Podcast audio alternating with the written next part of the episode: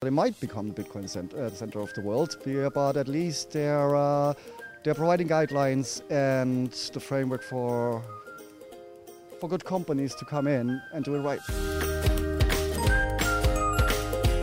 You are listening to Bitcoin, blockchain, and the technologies of our future with Naomi Brockwell. I'm here in Gibraltar, which is a British overseas territory at the very bottom of Spain. There's Africa over there, and there's Spain. It's an absolutely gorgeous place.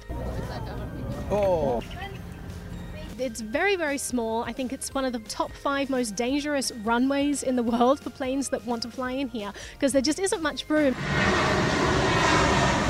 They actually have to put down a gate and stop cars driving over the runway when planes land, which is kind of terrifying. But what's really exciting for me about Gibraltar is that the government is really getting behind Bitcoin and trying to promote the technology.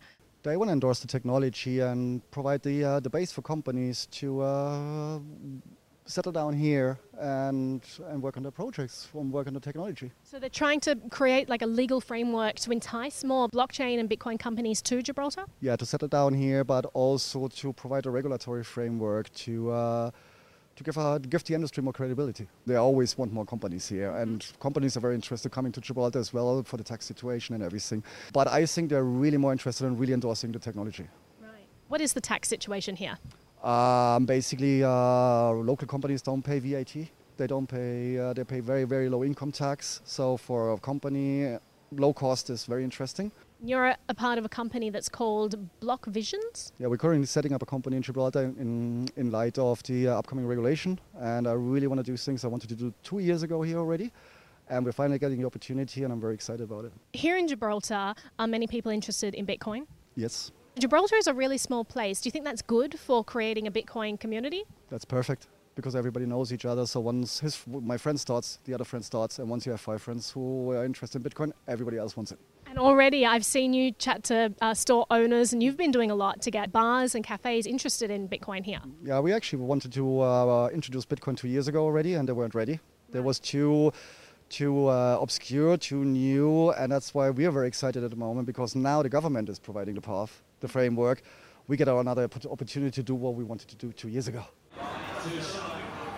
We chatted to some locals here, and people have heard of it, but they don't necessarily own any. You are the owner of this bar, the Hendrix, That's right, yep. right? Right in the centre of Gibraltar here. Do you accept Bitcoin? Not at the moment, but we are planning to. It's really coming to a fore now. Gibraltar's uh, putting itself forward as uh, they're trying to be a fintech centre. Do people here like Bitcoin? Um, I don't think that many people have, have heard about it, but at the moment it's um, it's coming out in a lot of press. Um, it's getting a lot of publicity online. So sure, more people are, are hearing about it, more people are learning about it. Um, my group of friends have started investing in Bitcoin and, and altcoins and that kind of thing. Have you heard of Bitcoin? I certainly have heard of Bitcoin. I don't have a Bitcoin account myself. Do you own Bitcoin yourself? No, not for the time being, not. But if it's uh, successful, I will. I will for sure. You guys accept Bitcoin here, correct? Yeah, absolutely. And how long have you accepted it for? Uh, since June this year, Uh, we've got, I think, about six or seven companies themselves based around cryptocurrencies actually in the building. So we have a lot of people just who use it on a day-to-day basis for their work, and so any chance they get a well, any opportunity to spend it, they're going to spend it. So we just make that even easier for them. And that's 10 BTC, that's 47,000 Great British Pounds. You have to put in the euro amount. you have to click here, and you want, ah, you see, now we're talking. Now you got 0.002. There you go, you pay Bitcoin. I actually just bought a green juice and uh, pasta. Thank you very much. It was delicious. amazing. Why are people so so interested in Bitcoin in Gibraltar? Um, I mean, the government's putting a massive amount of uh, backing behind cryptocurrencies to get them here. It's done particularly well with uh, financial centres and um, with the gaming industry is all you know very tech based, and so you know by moving to cryptocurrencies as well, it's just you know jumping on the latest bandwagon in a small place with you know fast moving government means that you know these these sort of regulations can come in quite quickly. It's a perfect place to really, really turn a country into a Bitcoin, Bitcoin country, so to say. What do you see in Gibraltar's future? Do you think that Bitcoin is going to end up really big here?